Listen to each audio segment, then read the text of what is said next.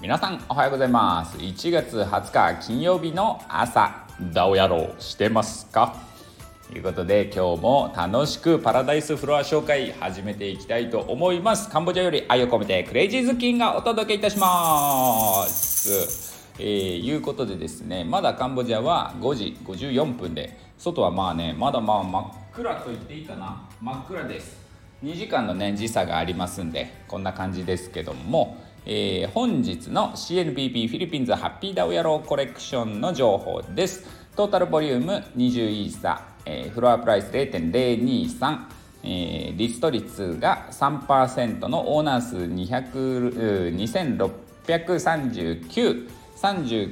35%の、えー、ユニークユーザーだということですね。CNP なんかで言いますとね、24%、4%5% のユニークユーザー数なんで、えー、CNPP はおかげさまでねちょっと分散は高めということでやっております。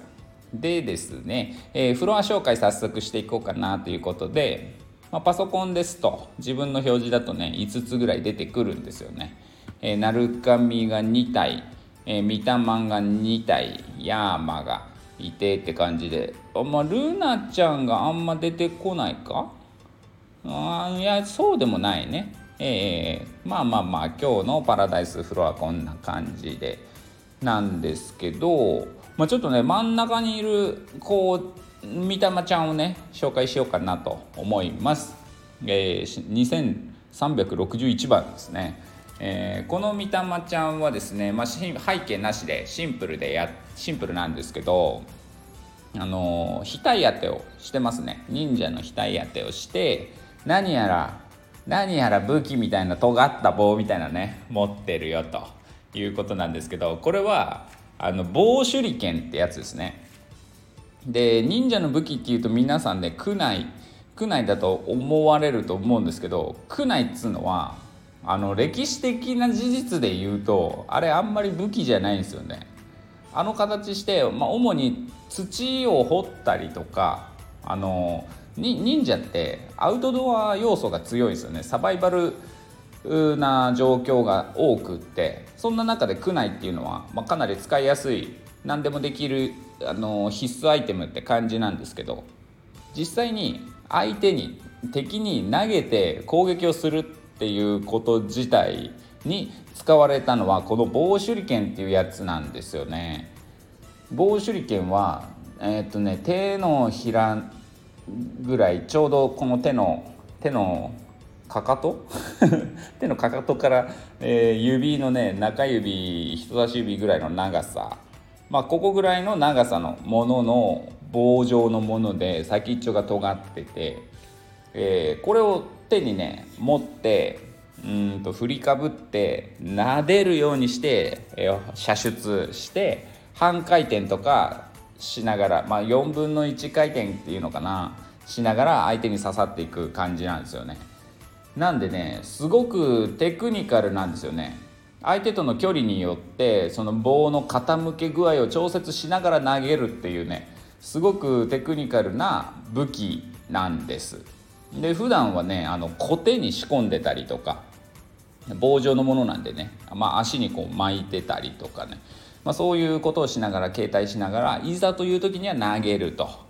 いうねそういう棒手裏剣っていうのがあります。で皆さんがイメージするギザギザの、うん、十字の手裏剣服部君とかだとねそれをこう投げまくったりするんであれなんですけどその武器もあるにはあるけどあれあっちもマイナーなんですよね。棒手裏剣が主に使われた武器ということらしいんですけど、まあ、いろんないろんなね作品とかであの手裏剣だったり区内とかがねあの有名になっちゃってます。だ本当の武器はこのすごく地味な棒手裏剣なんですよ。そっちを持たせてあるっていうね話なんですね。あまあでもね CNPP にもちゃんちゃんとっていうかね区内も一応出てきますんでねそんなんも探してみてみるのもいいかもしれません。ただ CNPP は基本的にはあの任務を離れてね、えー、フィリピンでバカンス中というのがコンセプトなんで武器持ちあんまりいないんですよね。その代わりフィリピンのアイテムをいろいろ持ってるよっていうのがね特徴になっておりますがえー、っとああそうだね隣の御霊もうね半透明なんですよね実は。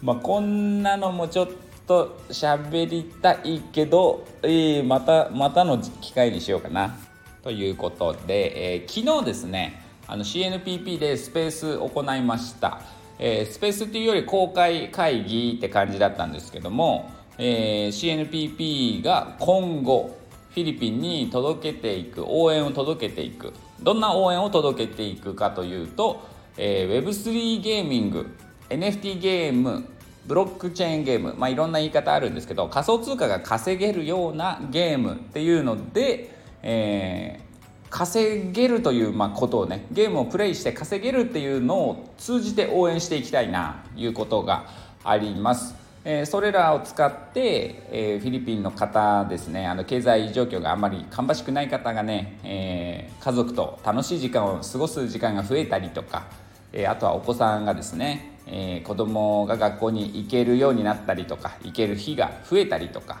そういうことが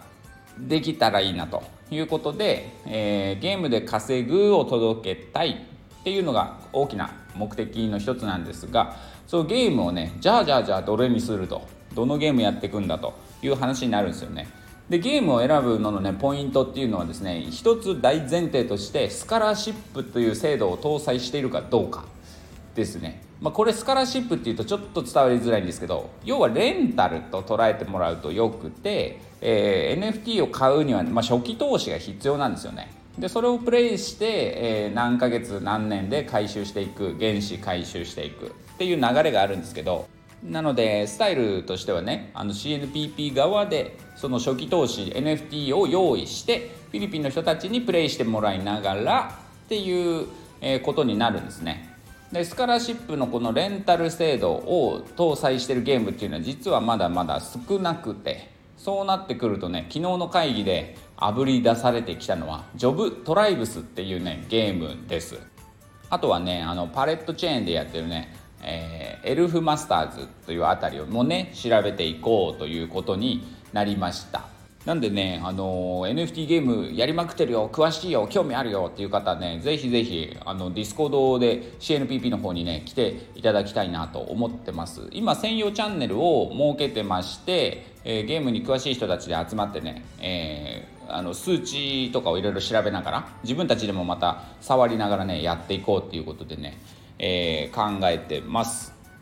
なのでねこれからね NFT ゲームについての動き本格化しておりますのでね CNPP も発売を無事に終えてついに本格始動し始めているぞということでございます。でフィリピンを楽しく応援しようっていうねあのコンセプトなんですけど楽しく応援するには知らないといけないんですよ。フィリピンのことを知らないといけない。いうことで、えー、年末年始にかけてですね、あのー、クレジーズキンがフィリピン探検に行ってまいりました。その一発目のねまとめの動画をですね、えー、YouTube に載せて配信しておりますんでねぜひ見ていただきたい、まあ、1日目はね、まあ、ジャブですよ。ジャブです。えー、2日目3日目というかまあいや大体10日間ぐらいの、えー、動画があってこれからね続々編集していくんですけどもね是非これを見てあフィリピンってこんななんだなって思ってもらうとさらにあの応援がね楽しくなってきますから。さらにっていうか知ることはま必須ですよね。いろんな入り口があるとは思うんですが自分のまとめる動画ははっきり言って面白いと思います。見てください。陽気なね雰囲気がね伝わると思いますんで、えー、CNPP に興味があるよ。でもなんか何していいか分かんないな。っていう人はですね是非その動画を見るところからえー、その見た動画の感想を Discord に述べてみよう。えー、YouTube の方に述べてもらってもね大丈夫ですけども。いう感じのところから CNPP の活動というのにね関わっていただいて一緒に楽しんでいただければなと。そんな風に思っております。なんでねこの後もね即即編集に取り掛かりますんでそんな朝ですね。はい。あ真っ暗だったね。朝が朝がじゃないわ、えー、夜が明けてきてプノンペンのねビル群まあプノンペンはもうね皆さんのイメージと違ってもうビルバンバン立ってますよ。なんでねそのビルのシルエットがこう朝焼けに浮かび上がってきて今日も始まるなという感じでねいい感じの朝でございます。日本はね寒いと思うんですけどもこっちフィリフィリピンじゃないカンボジアも30度ぐらいですしフィリピンも大体ね、えー、毎日30度超えてますよね。で20度下回ることなんてないしっていうねまあ過ごしやすい過ごしやすい暑いの好きな人にはいいいい環境だと思いますけどもそんなこんなで、えー、日本の皆様は風邪をひかれませぬように暖かくしてください。えー、腹を温めることとあとね鼻？鼻も意外に冷えるんだよなっていう方いません？これ共有共感できるかな？クレイジー家ではね結構ね鼻鼻八景って言って、まあ、新潟出身なんでね冷たいことをね八景って言うんですよ。鼻八景になった鼻八景になったってね言って鼻温めれなんつってねそんな会話がクレイジー家では行われてましたけど。鼻が鼻自分も冷えますよっていう人がいたら返信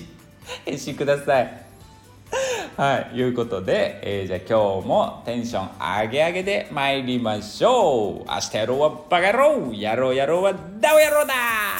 いうことでカンボジアよりあよこみてクレイジーズキンがお届けいたしました。またね。